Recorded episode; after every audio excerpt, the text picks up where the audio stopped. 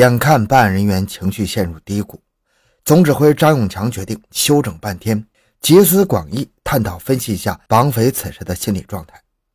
结果谁也没休息，专案组成员一半以上因为过度疲劳、身体不适，患上感冒和胃疼。他们推举一人去药店买药，其他人纷纷围坐在一起，你一言我一语。无论绑匪耍什么花招，他们都是冲着钱来的。钱到手的过程越长，对绑匪越不利，他的压力比我们大。嗯，虽然我们在明处，绑匪在暗处，但是随着时间的推移，绑匪的计划必定是漏洞百出啊！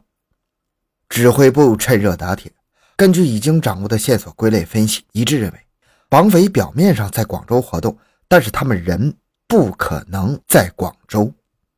原因有：一，如果人在广州的话。当初在绑架现场不可能弃车，可以直接开车到广州的中途才弃车才更方便。第二，林太要听丈夫的声音，绑匪隔了半个小时才搞定，说明绑匪打电话时与人质关押的地点相隔很远。第三，绑匪要林太出广州时在车上挂白毛巾作为标志，说明他们并不在广州跟踪林太的行踪。其次。大家认为绑匪也不可能在增城，因为林泰几次提出在近一点的地方交钱，绑匪都不愿意在增城。因此，大家比较一致的看法是，绑匪关押人质的地点三成可能是在博罗，七成可能是在惠州、惠阳、惠东一带。下午，绑匪又打来电话，称林泰在台湾的家中出事了。虽说是骗人的，林泰还是托人将留在家中的两个子女转移到姐姐家，将婆婆佣人转移到小叔子家。二十三日下午，情况又发生了变化。绑匪来电称，昨晚已经把你老公从中山送出境了，你快回台湾，到时候我们再谈。这是怎么回事啊？案情的发展跌宕起伏，扑朔迷离呀。专案组分析认为，这是绑匪的缓兵之计呀。他们调虎离山，想引开警方的注意呀。果然，根据警方的调查，林先生根本就没有出境。专案组调阅惠阳、惠东两地的刑事犯罪记录，发现惠东1992年发生了一宗持枪绑架勒索港商案，惠阳1995年发生了一宗绑架勒索港商案，都与幺二幺二案有着某种相似之处的联系。二十四日，专案组赴惠东，经过反复查证核实，终于确定了此案的主要嫌疑对象是陈运南和陈运天两兄弟，暂定为一号、二号目标。二十五日。指挥部从广州移师惠州，侦查工作进入突破性阶段。同时，指挥部抽调两名女警察陪伴林太姑嫂，减缓他们的精神压力。二十五日，林太姑嫂按照绑匪的旨意返回台北，五百五十万元港元存放在中国银行的保险箱内。回到台北，林太风尘仆仆地闯入了民生东路的海峡交流基金会，把舅父的最后一线希望寄托在这里。拖着疲惫的身子，他回到姐姐家。在等待和焦虑的心情当中度过了圣诞之夜。接下来的两天，指挥部协调惠阳、惠东警方对陈运南、陈运天进行跟踪守候，先后摸清了疑犯的四个落脚点，掌握了一个重要的信息呀：陈氏兄弟俩准备购买电钻、锤子、钢钎以及水泥砖块。指挥部内的空气顿时紧张起来，出现了两种意见。一是认为绑匪拿不到钱，必定会杀人埋尸；另一种意见认为绑匪会转移人质。综合各方意见后，指挥部认为，绑匪使用电钻和锤子、钢钎，很可能是加固铁门和封窗。绑匪还买了一个电饭煲和一袋大米，极有可能在加固人质的关押点，准备与警方长期较量。二十七日，情况骤变，陈运天突然察觉背后有人跟踪，择机逃脱，怎么办？如果不提前采取断然措施，人质就有生命危险。指挥部当机立断，全线出击。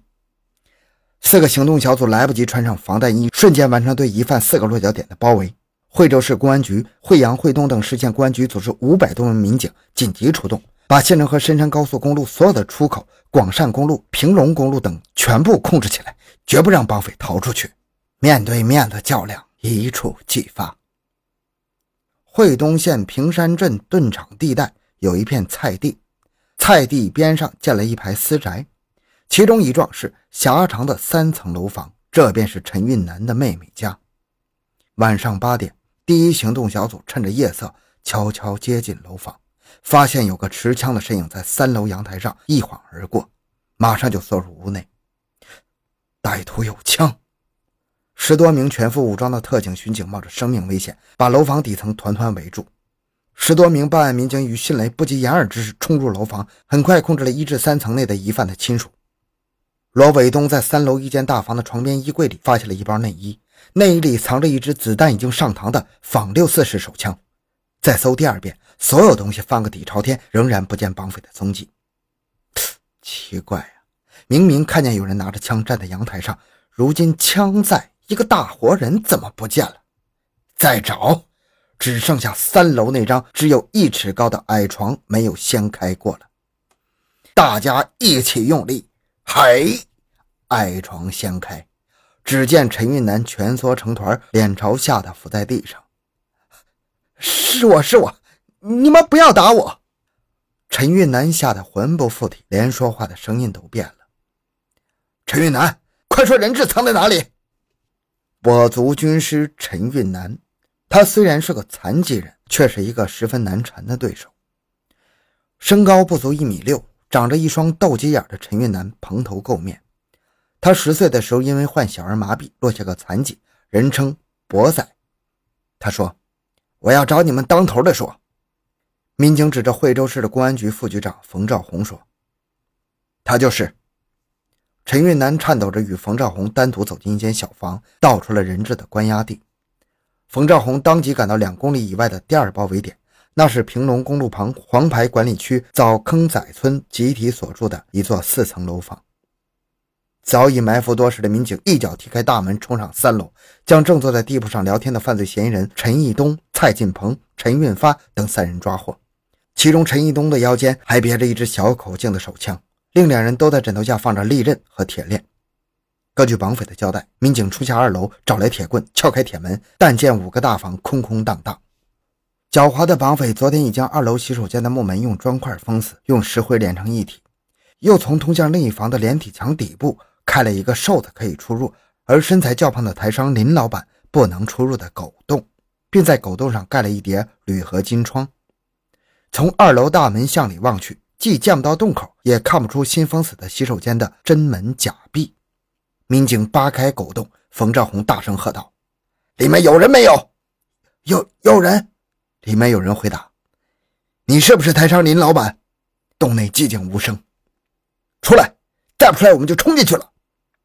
略停了片刻，里面丢出一支仿六四手枪来。接着，负责看押人质的贵州籍疑犯蒋斌举着双手，战战兢兢从狗洞里爬了出来。随后，民警捣烂了假墙壁。露出了原先洗手间的大门，他们上前把脚带锁链、眼缠胶带的台湾老板林某抬了出来，现场爆发出了一阵热烈的欢呼声啊！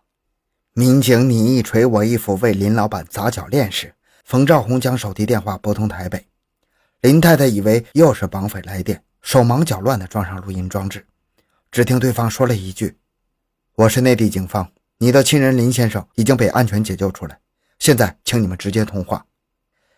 林太实在不敢相信这一切是真的，她与丈夫互相问候，确认丈夫被救后，像个婴儿似的呜呜哭了起来。就在前一天，她还和小女儿孤单单的在她姐姐家为林先生祝贺五十岁生日，女儿一首生日快乐的歌，哭哭啼啼的唱了十分钟也没唱完。那时候，他对着马上要熄灭的烛光暗自落泪。二十七日晚。林先生由惠阳市公安局局长李汉强从惠东护送回淡水。警方当晚的行动共将七名作案嫌疑人一举抓获，陈运南等五名主犯全部落网，缴获作案用的凶器：手枪三支，各类子弹四十四发，利刃两把。林先生被绑架时随身携带的四本空白支票、一张二十万元汇票、一张三十万元支票以及信用卡、身份证、护照等全部缴回。唯有一万多元的现金被绑匪挥霍一空了。这回人们可以瞧瞧博仔的真面目了。博仔陈玉南虽然是残疾人，但是是江湖上的高手，当地人称他是专门以吃脑为生的烂仔。